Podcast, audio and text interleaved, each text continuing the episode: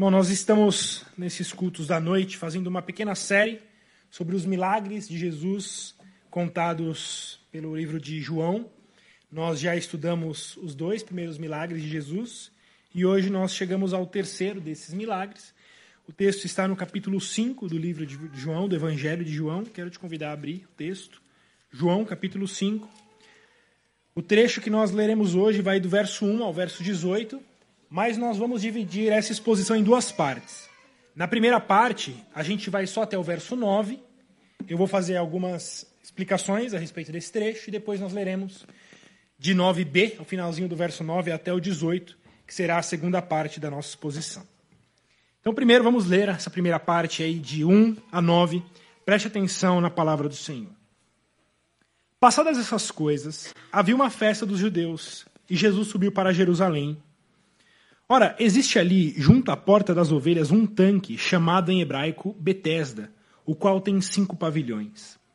Nestes jazia uma multidão de enfermos, cegos, coxos, paralíticos, esperando que se movesse a água, por, porquanto um anjo descia em certo tempo, agitando-a. E o primeiro que entrava no tanque, uma vez agitada a água, sarava de qualquer doença que tivesse. Estava ali um homem enfermo, havia 38 anos. Jesus, vendo-o deitado e sabendo que estava assim há muito tempo, perguntou-lhe: Queres ser curado? Respondeu-lhe o enfermo: Senhor, não tenho ninguém que me ponha no tanque. Quando a água é agitada, pois, enquanto eu vou, desce outro antes de mim. Então lhe disse Jesus: Levanta-te, toma o teu leito e anda. Imediatamente o homem se viu curado e, tomando o leito, pôs-se a andar. Irmãos, esse trecho, esse texto, de forma geral, ele tem vários detalhes muito estranhos. É uma história estranha, é um milagre estranho de Jesus.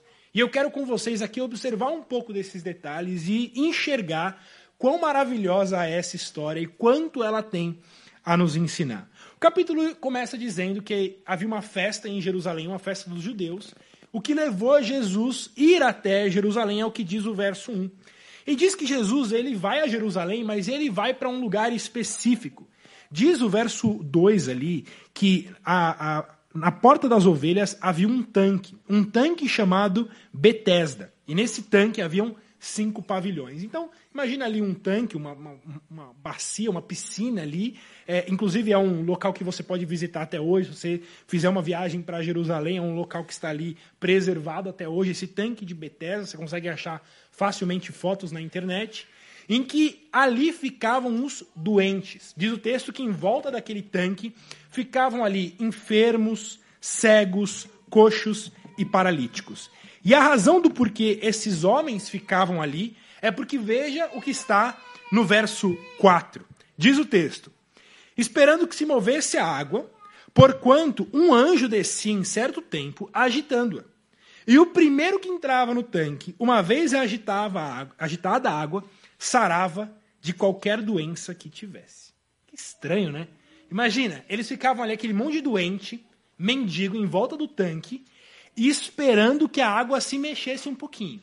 Porque se a água se mexesse, um anjo tinha ido ali, balançar um pouco a água, e eles acreditavam que o primeiro que mergulhasse era curado. Se você reparou, esse trecho, esse verso 4, está entre colchetes na sua Bíblia. Isso porque ah, significa que esse é um, um versículo que não aparece nos manuscritos mais antigos da Bíblia. Os manuscritos mais antigos da Bíblia não contêm o versículo 4, por isso que ele aparece entre colchetes. Mas veja, não é um texto que. Uh, um, um, versículo que vai é, impedir a nossa administração, pelo contrário, ela corrobora com o resto do texto. O mais provável é que o copista incluiu esse versículo 4 para explicar por que, que aqueles coxos ficavam ali ao redor daquele tanque, esperando que a água fosse agitada. Veja, o texto não está dizendo, e não necessariamente de fato, um anjo ia ali, mexia a água e curava quem mergulhasse. O ponto que João está escrevendo aqui é que essa era a crença que havia ali entre aqueles homens, entre aquelas pessoas. Eles ficavam ali em volta do tanque, esperando qualquer movimento da água, porque havia uma crença ali que o primeiro que mergulhasse era curado de todas as suas enfermidades. É mais ou menos quando você vê alguns tanques por aí, olha ali, está cheio de moedinhas. Vocês já viram isso?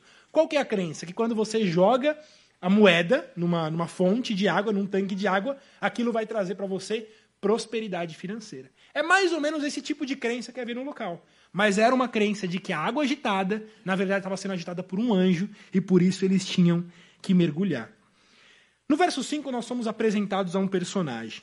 Um homem que estava ali, junto, no meio daquele bando de moribundos, e estava enfermo há 38 anos. Diz o texto que ele era paralítico há 38 anos e estava ali no meio da multidão daqueles outros enfermos ao redor do tanque. E aí o curioso é que Jesus chega no verso 6 e pergunta para eles, para ele, para esse homem específico: Queres ser curado? Queres ser curado? Irmãos, olha, deixa eu fazer aqui um, um parênteses na, na exposição, mas veja, você pode fugir, você pode lutar, você pode brigar, mas perceba como que a doutrina da eleição está presente em toda a Bíblia. Perceba, Jesus vai até Jerusalém. Haviam várias pessoas em Jerusalém que precisariam de ajuda de Cristo. Várias pessoas em Jerusalém que precisariam de milagre. Mas Jesus vai a um tanque específico, a um local específico. Diz o texto que em volta desse tanque havia uma multidão de enfermos. Irmão, Jesus poderia ter subido no tanque, falado: olha, todos vocês estão curados, eu vim aqui trazer cura para todos vocês. Quem quer aceitar a mim, levanta a mão, vamos fazer uma oração e vocês estão salvos. Veja, seria um grande avivamento ali em Jerusalém, coisa fantástica. Quem que falaria, não, não quero esse Jesus? Mas veja, não é isso que Jesus faz. Ele entra naquele tanque, ele vai ali no pé de ouvido de um só homem e pergunta para ele: Você quer ser curado? Você percebe? Jesus ele, ele tem o seu povo e ele vai atrás de quem ele quer, da forma como ele quer, do jeito que ele quer. E talvez você possa achar que eu esteja forçando um pouco para ver eleição nesse relato, mas veja, foi exatamente isso que Jesus fez em outra passagem, com uma, uma história mais ou menos parecida. Se você quiser abrir, senão eu vou ler aqui, Lucas 4, de versos 24 a 27. Jesus diz assim: Olha, de fato vos afirmo que nenhum profeta é bem recebido em sua própria terra. Olha o que ele diz: Na verdade vos digo que muitas viúvas haviam em Israel no tempo de Elias, quando o céu se fechou por três anos e seis meses reinando grande fome sobre a terra. E a nenhuma delas foi Elias enviado, senão a uma viúva de Sarapta de Sidom. Havia também muitos leprosos em Israel nos dias do profeta Eliseu, e nenhum deles foi purificado, senão Naamã, o Ciro. Veja, Jesus ele lembra de duas histórias do Antigo Testamento, de dois relatos. O primeiro em que, quando a terra se fechou, o céu se fechou por três anos e seis meses, havia em Israel várias e várias pessoas morrendo de fome, passando fome. E diz o texto: Elias não foi enviado para todas as viúvas. Elias foi para a casa de uma viúva. Deus teria poder para acabar com a fome instantaneamente de todo mundo. Mas Deus vai e acaba com a fome somente de uma viúva. Também assim, os leprosos em Israel, haviam muitos leprosos em Israel. Deus não curou todo mundo, mas o profeta Eliseu foi purificar apenas um homem chamado Naamã, o Ciro. O mais curioso é que depois de Jesus ensinar essa doutrina da eleição, diz o verso 28 do capítulo 4: Todos na sinagoga, ouvindo essas coisas, se encheram de ira. É mais ou menos o que acontece, né? Quando as pessoas têm contato com a doutrina da eleição, geralmente o que o coração traz é ira, indignação, revolta. Mas veja, irmãos, como eu disse de manhã, nós estamos aqui para conhecer a Deus da forma como Ele é, não a forma como a gente gostaria que Ele fosse. E Deus é um Deus que tem o seu povo. Deus é um Deus que vem atrás do seu povo, dos seus escolhidos. E nós louvamos a Deus por quem Ele é. Se você foi trazido para cá nessa noite, isso é um motivo de louvor e agradecimento a Deus. Veja, existem 7 bilhões de pessoas no mundo mas você está entre aquele pequeno grupo que está no dia de hoje ouvindo a palavra de Deus. O Espírito Santo está falando com o seu coração, com a sua mente nesse dia, enquanto muitas outras pessoas espalhadas pelo mundo inteiro não estão ouvindo da palavra de Deus. Você já pode se dizer um privilegiado, porque você foi chamado pelo Senhor para pelo menos estar aqui nessa noite, ouvindo a palavra de Deus. Veja, irmãos, que, como diz Wilson Porte, a doutrina de eleição não é uma doutrina de debate, é uma doutrina de louvor. nós louvamos a Deus. Nós louvamos a Deus, porque se não fosse por isso, nós não estaríamos também aqui essa noite. Se não fosse por isso, a viúva não teria sua fome encerrada. Se não fosse por isso, Naamã não teria sua, a sua lepra afastada. Se não fosse por isso, nós não estaríamos aqui nessa noite ouvindo a palavra de Deus. Por isso a doutrina da eleição é a doutrina que nós amamos, pregamos e louvamos a Deus. Porque foi por ela que Deus nos trouxe aqui, que Deus nos escolheu para ouvir a sua palavra nessa noite. Voltando ao nosso texto, a gente não sabe exatamente com que entonação Jesus fez essa pergunta àquele paralítico. Quando ele pergunta, você quer ser curado? A gente não sabe com que entonação Jesus fez essa pergunta. Mas eu imagino que Jesus tenha chegado bem pertinho daquele homem e dizendo e disse mais ou menos assim: "Ei, você não quer ser curado não?" Porque pela resposta daquele homem, é como se ele, se ele assim, Jesus, você ficou louco? Como assim eu não quero ser curado? Eu sou paralítico. Eu estou assim há 38 anos. É mais ou menos como se a entonação de Jesus dissesse: Você vai ficar aí deitado?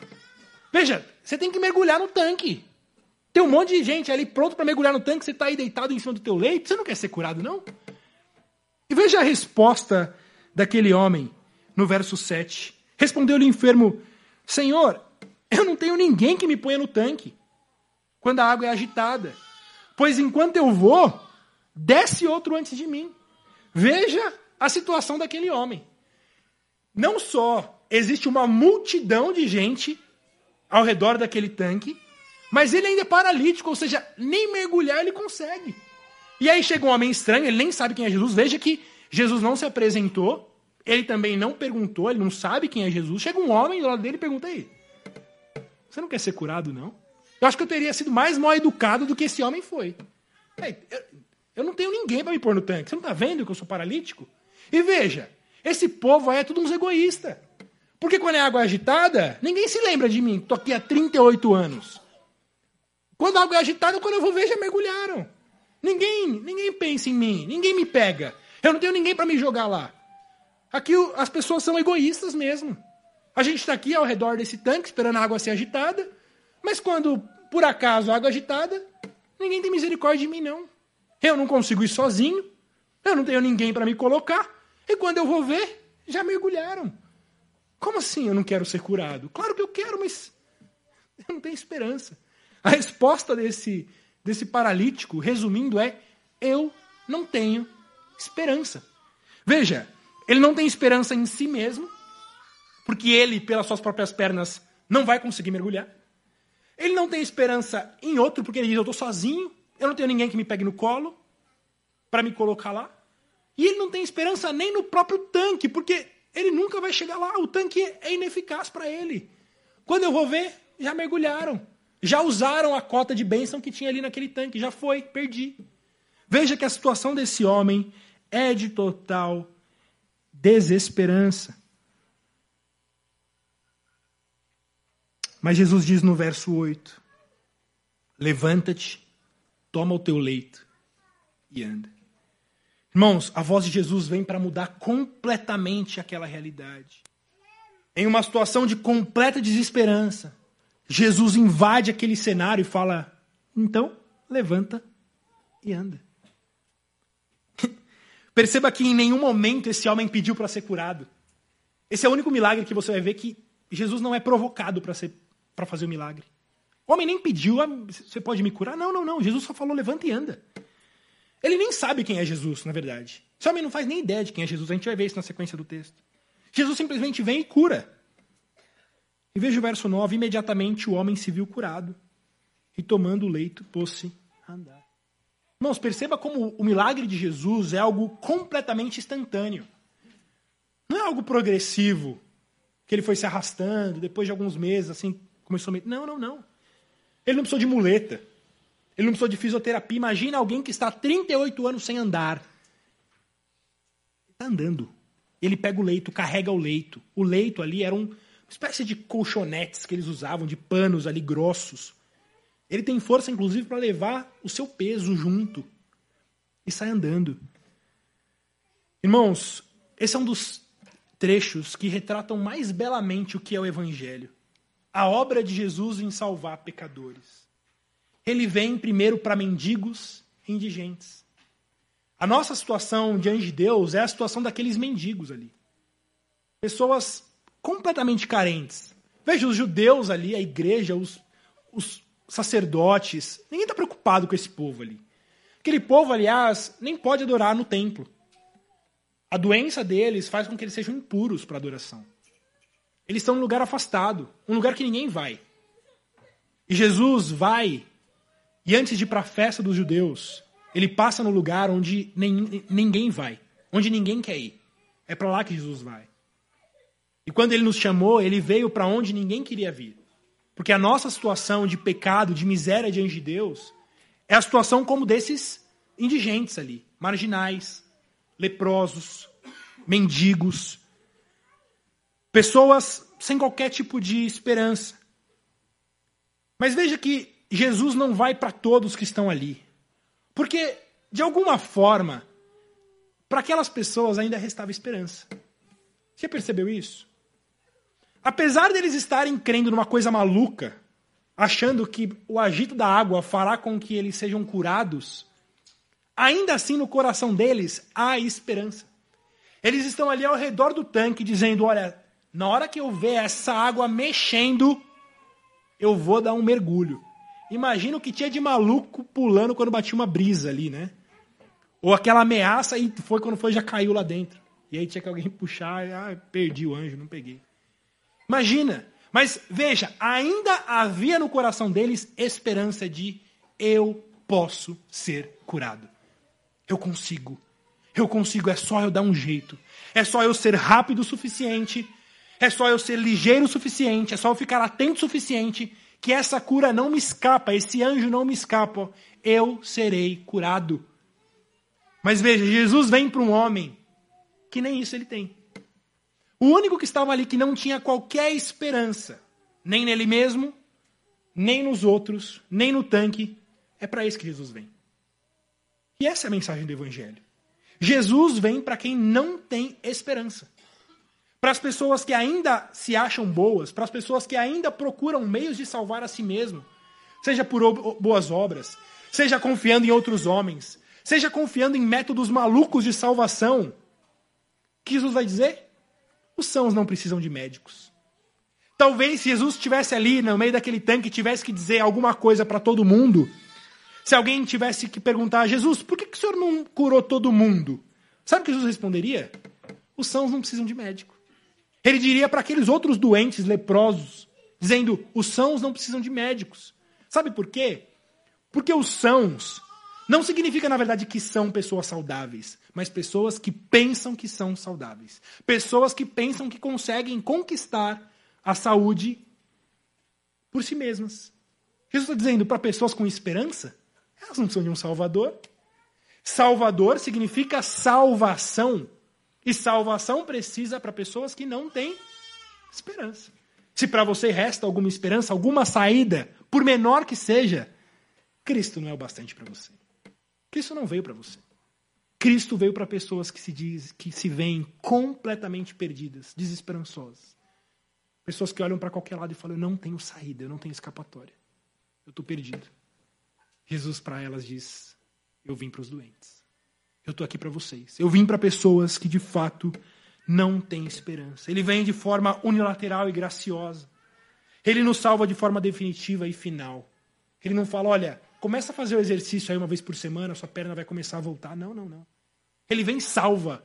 Ele vem e cura. Ele vem e traz saúde de uma vez. Não confunda, não confunda a obra de salvação com a obra de santificação. A salvação é uma obra imediata, que Deus vai e cura, perdoa os pecados, troca o coração, traz vida nova, coloca o seu espírito e acabou.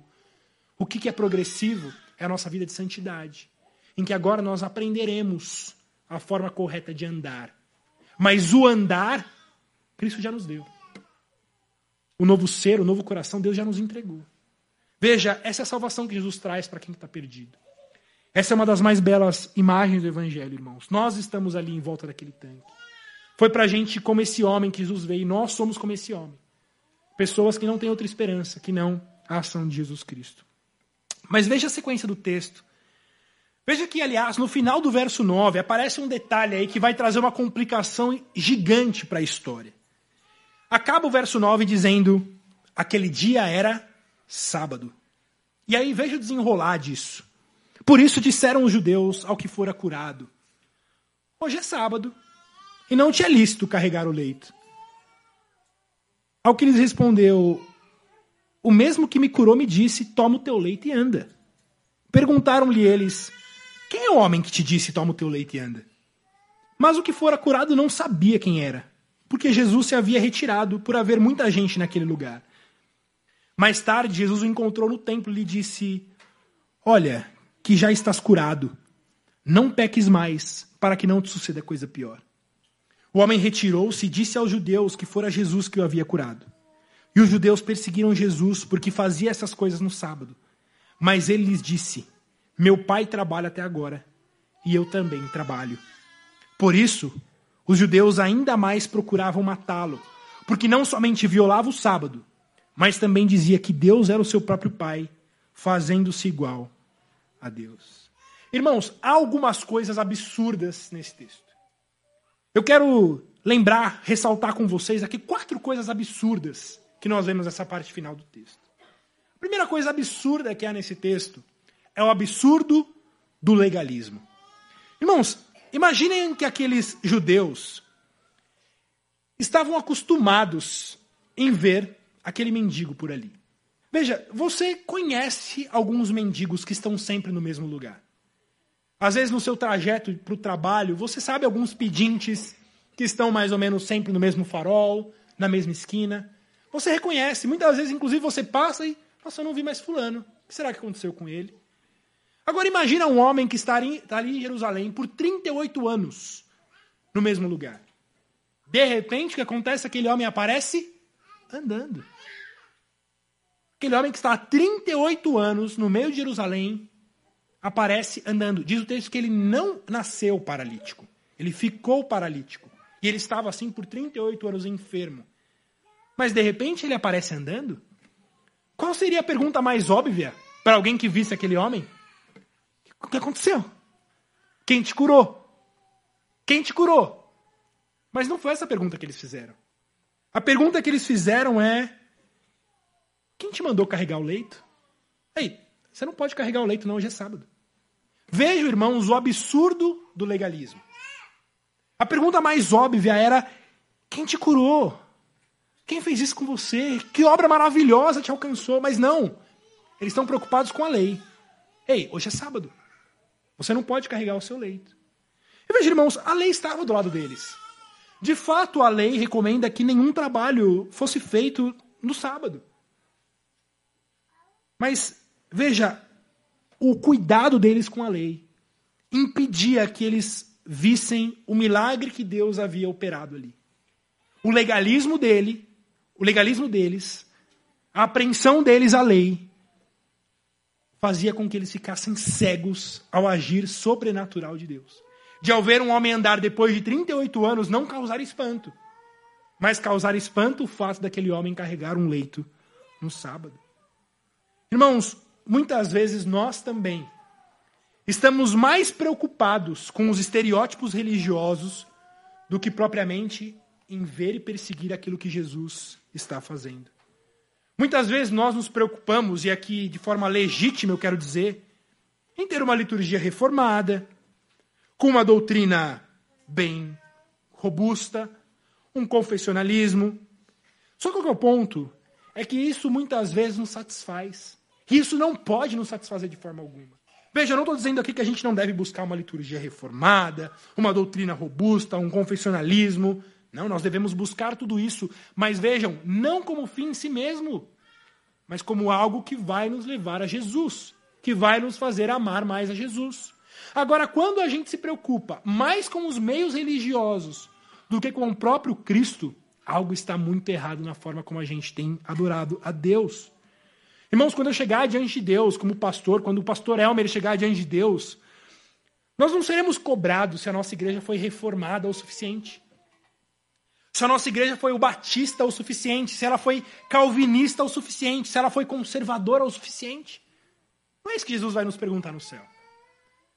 O que nós seremos cobrados é se essa igreja amou a Jesus. O que nós seremos cobrados é se, se, se os nossos irmãos cresceram em piedade e em amor por Jesus.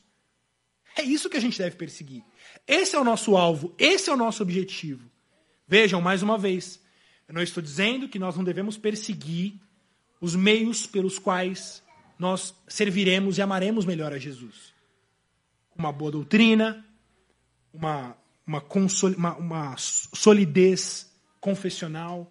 Tudo isso é muito bom. É muito bom. Quando não são fins em si mesmas. Quando nos levam a amar e servir melhor a Jesus.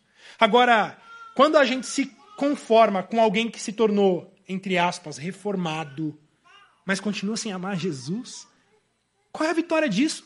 Qual é o ganho disso? Aumentar o número das estatísticas de IBGE? Alguém que se tornou batista. Que bom. Vai para o inferno batista. Percebem? Veja, o nosso objetivo não é tornar ninguém adepto de um movimento, de um grupo, de uma visão, de uma doutrina. Não é esse. Não é isso que nós estamos aqui para fazer. Nosso objetivo é fazer com que nós todos amemos mais a Jesus. Sirvamos a Jesus. Vivamos nossas vidas de forma a glorificar a Cristo Jesus. Esse é o nosso objetivo. E muitas vezes, os meios acabam tomando lugar do destino. Os meios, os caminhos, se tornam fins em si mesmos. E aí a gente pode se tornar no lugar daqueles judeus. Não vem do milagre que Jesus fez, mas vem do sábado. Ei, isso aqui está errado. Dentro do nosso confessionalismo, isso aqui não se encaixa. Mas olha o que Jesus fez. Jesus fez. Vocês estão cegos para isso? Vocês não estão vendo o que Jesus fez? Irmãos, que tenhamos cuidado com isso. Nosso objetivo é servir e amar Jesus. O segundo absurdo que há nesse texto é o absurdo da ingratidão. Veja que dos versos 12 a 16, quando aqueles homens perguntam para aquele ex-paralítico: Ei, quem te disse toma o teu leito e anda? Diz o texto no verso 13 que ele não sabia responder quem, quem que tinha mandado ele tomar o leite e andar. Ele não sabia quem é que tinha curado ele. Porque ele, ele disse que ele não sabia quem era e Jesus curou e foi embora. Ele curou e saiu. Porque havia muita gente naquele lugar. E aí diz o texto no verso 14 que Jesus vai mais tarde ao templo. Ele vai para a festa. E quando ele chega, quem está lá? Paralítico. E aí ele diz paralítico: Olha, fui eu. Ele se apresenta. Ele mostra quem ele é. E veja o que diz nos versos 15 e 16. É Jesus contar, sabe o que aquele paralítico faz? Aquele homem ex-paralítico faz? Ele vai contar para os judeus. Ó, é aquele Jesus ali que me mandou levar o leito. Ele vai lá dedurar Jesus. Ó, foi aquele ali, ó. É Jesus. E aí diz o texto então que os judeus então começaram a perseguir a Jesus. Irmãos, absurdo isso. Aquele homem que estava há 38 anos enfermo, sem poder andar, ele recebe um milagre de forma completamente inesperada, porque ele nem pediu por aquele milagre, ele nem sabia que aquele Jesus era capaz de fazer isso na vida dele. Ele simplesmente foi curado. Aí ele sabe que tem alguns homens querendo perseguir, saber quem é. E sabe que aqueles homens são capazes de coisas muito graves e terríveis. E aí, quando esse homem descobre quem que de fato fez o milagre com ele? Ele não adora, ele não louva, ele não serve, ele não cai de joelhos, ele não fala, ai Senhor, é, foi você que me salvou, então eu vou te seguir, me fala por onde você vai que eu vou atrás.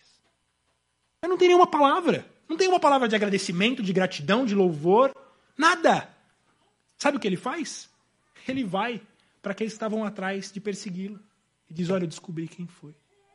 Irmãos, que absurdo que é isso. Mas muitas vezes eu tenho a dizer que a gente faz a mesma coisa. Josemar Bessa tem uma frase que diz assim: Alguém está orando agora por coisas que você já tem e sequer agradece. Alguém está orando agora por coisas que você já tem e sequer agradece. Irmãos, a ingratidão é um pecado que habita no nosso coração também. Muitas vezes nós lutamos com Deus em oração, pedindo, pedindo, pedindo, pedindo por alguma coisa. E quando Deus nos concede essa graça, a gente nem agradece. a gente faz uma oraçãozinha ali de agradecimento e esquece. E vive a vida inteira com aquela bênção debaixo do braço, sem render a Deus gratidão e louvor. E quantas pessoas há no mundo que estão clamando por aquela cura, aquela bênção, aquela graça que você tem na sua casa, que você despreza, que você não cuida, que você não entrega de volta ao Senhor. Pior ainda é quando não somente há ingratidão, mas ainda, junto com a ingratidão, há um abandono a Deus pela própria bênção recebida. A gente já falou disso algumas vezes aqui. Às vezes a pessoa sonha com uma família. Ela ora, Senhor, me dá um casamento. Senhor, me dá filhos. E aí, quando Deus dá, essa pessoa já não serve mais a Jesus. Porque o tempo ficou escasso, porque a vida ficou corrida, já não dá mais para ir na igreja, não dá mais para servir a Jesus. Eu tenho muitos filhos. Eu tenho uma esposa, tenho um marido, não dá. Veja, ela pediu a bênção. Deus deu. E aí essa pessoa usa a bênção que Deus deu para abandonar Jesus. A pessoa sonha a vida inteira com uma casa na praia, e aí quando Deus dá, quando ela consegue a casa na praia, o que acontece? Ela troca o serviço a Deus pela casa na praia. Não, isso é comum. E a gente faz isso. A gente faz isso.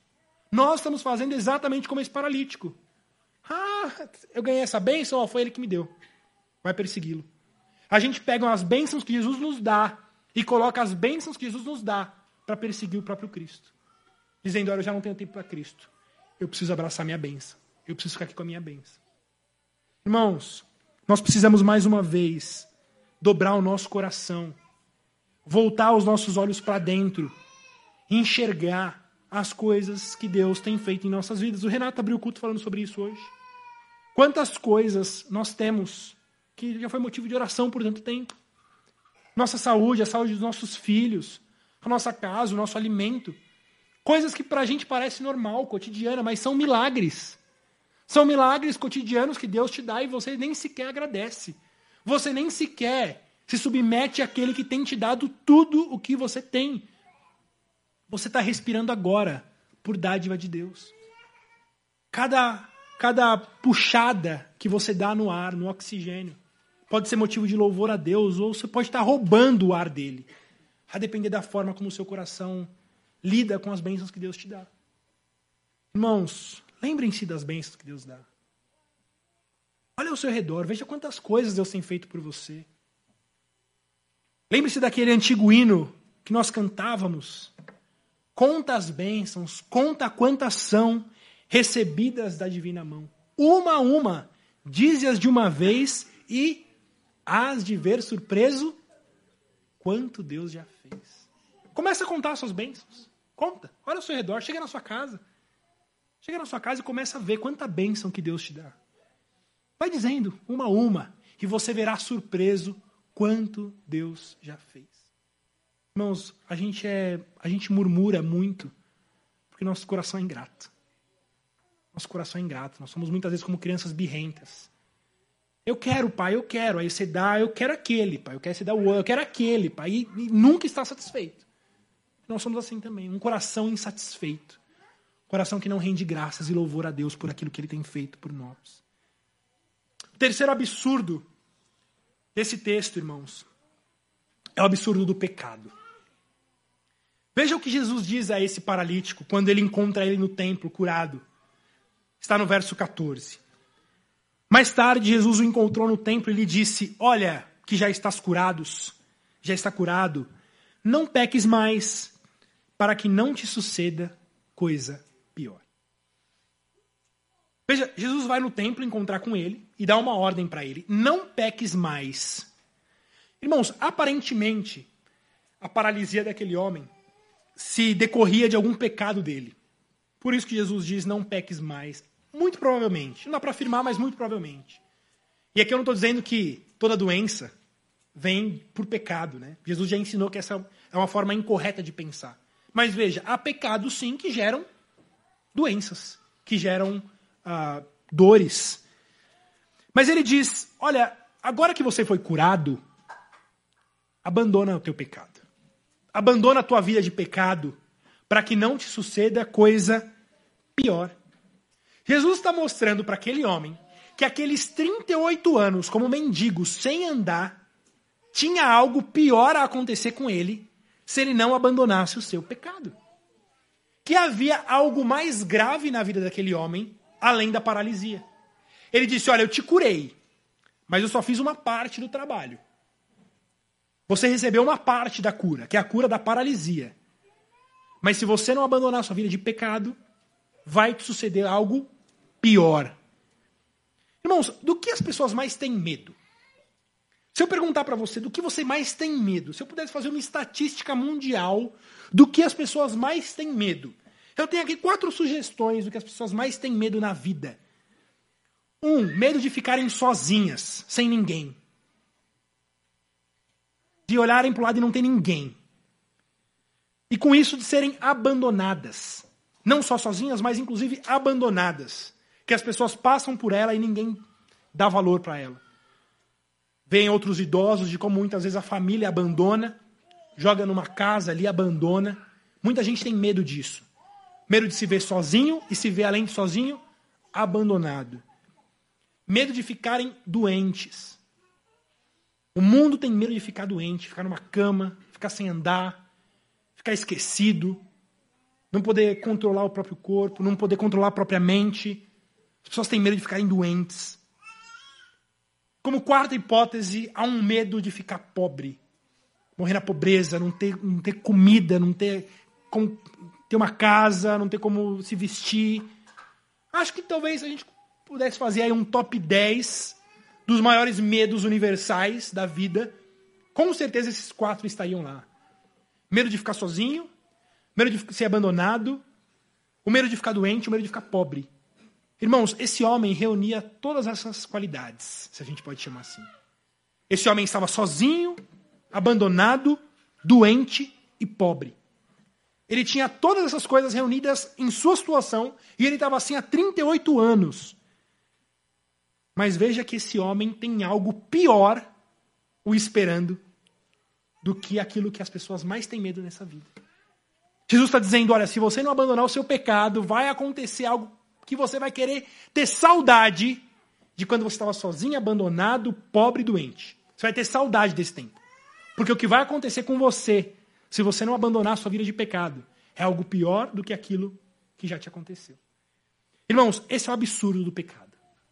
O pecado é algo absurdo. E que o fim dele, o fim do pecado, é algo terrível. Às vezes as pessoas ficam com medo de pregar sobre o inferno, que nós não devemos falar sobre o inferno porque é algo muito, assim, muito chocante, né? Veja, vamos falar mais de amor, vamos pensar mais em Jesus. É, mas se você procurar na Bíblia, depois faça uma pesquisa, a palavra inferno na Bíblia. Sabe aonde que a gente encontra talvez 90% do que há de doutrina sobre o inferno? Nas palavras de Jesus. Nenhuma outra pessoa na Bíblia falou mais sobre o inferno do que Jesus. A maior parte do que a gente sabe sobre o inferno, quem falou foi o próprio Jesus. Jesus é amor, graça, bondade, misericórdia. Mas é um amor que diz: olha, eu te amo. Cuidado. Abandona o teu pecado. Abandona o teu pecado. Porque do lado de lá há uma coisa muito pior do que simplesmente ficar doente, sozinho, abandonado. Abandona o teu pecado. Isso é amor, irmãos. Isso é amor. Não amor seria dizer: olha, segue a vida, tá tudo bem. Isso não é amor. Sabendo que, o, que aquilo que o aguarda é algo tão terrível. Hoje nós vemos, irmãos, igrejas focadas em resolver o problema das pessoas focada em resolver o problema de ficarem sozinhas, abandonadas, doentes e pobres.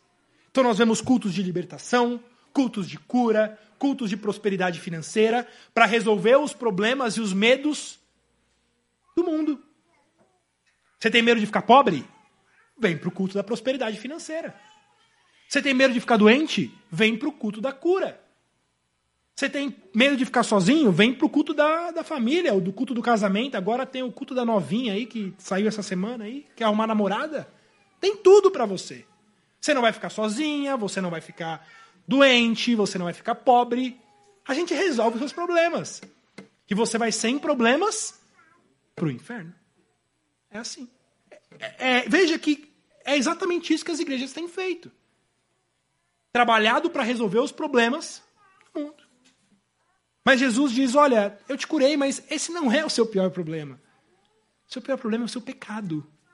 E nós, como igreja, irmãos, nós não vamos dizer aqui que a nossa grande preocupação com você é seu dinheiro, sua saúde, que você não fique sozinho. É claro que a gente se preocupa com isso.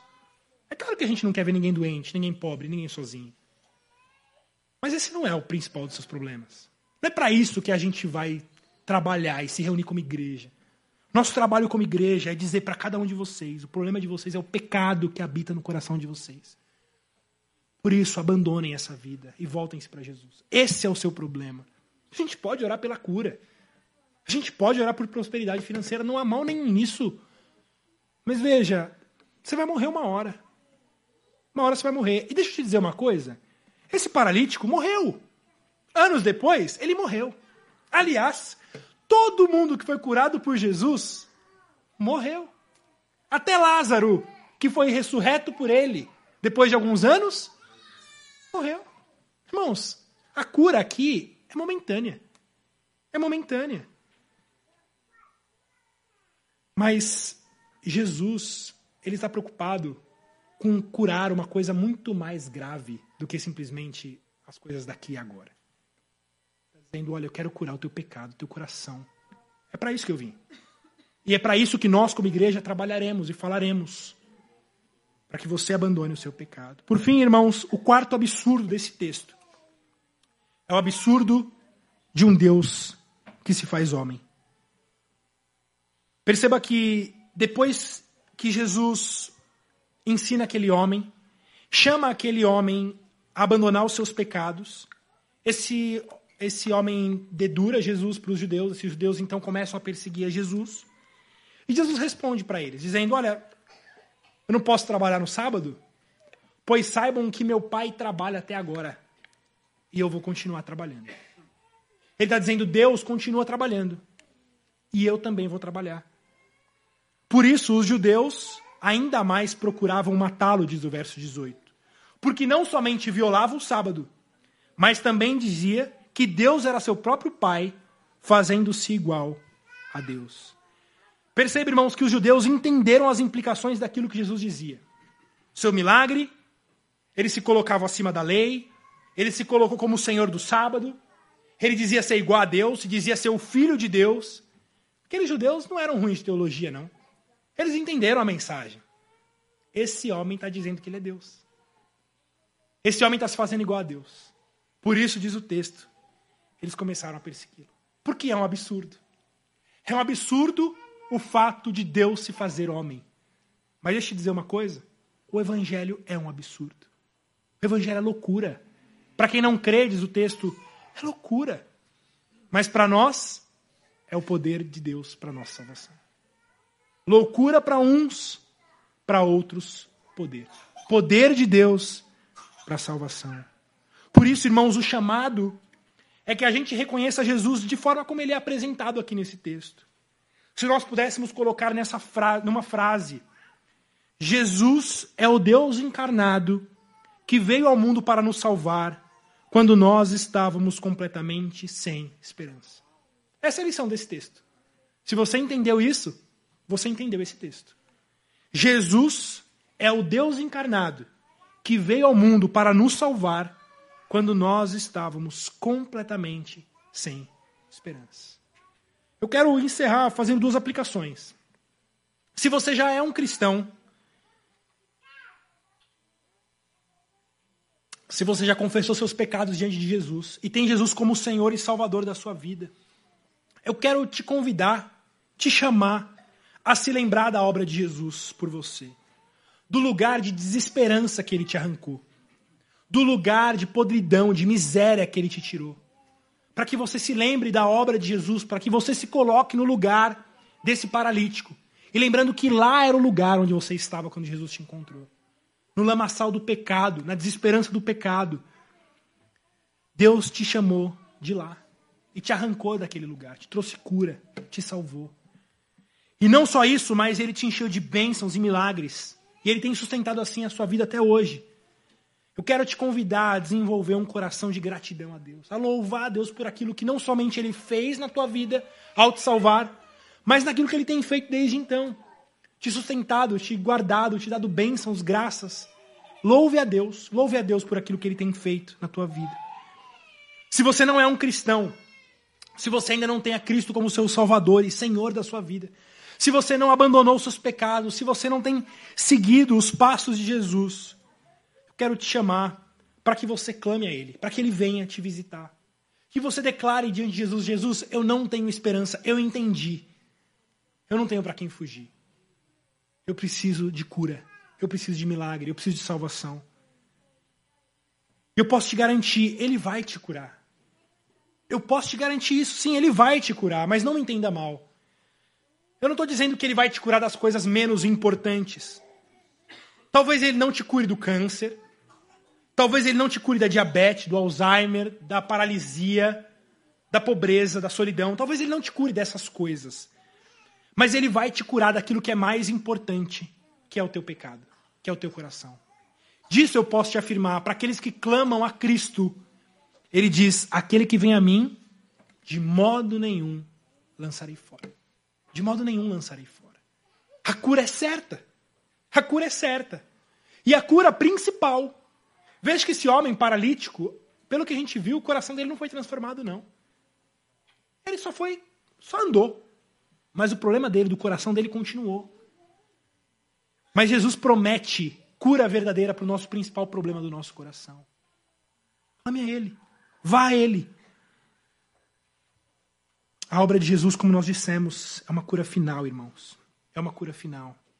E essa cura ele promete a todos aqueles que vão a ele. Portanto, para nós, todos nós, nosso chamado é para nos ajoelharmos aos pés de Cristo, reverenciá-lo como Deus e como Senhor de nossas vidas, lembrando da obra que ele fez em nosso lugar e desenvolvendo um coração de gratidão e louvor por aquilo que ele nos tem dado até aqui. Amém? Vamos baixar nossas cabeças, vamos orar ao Senhor.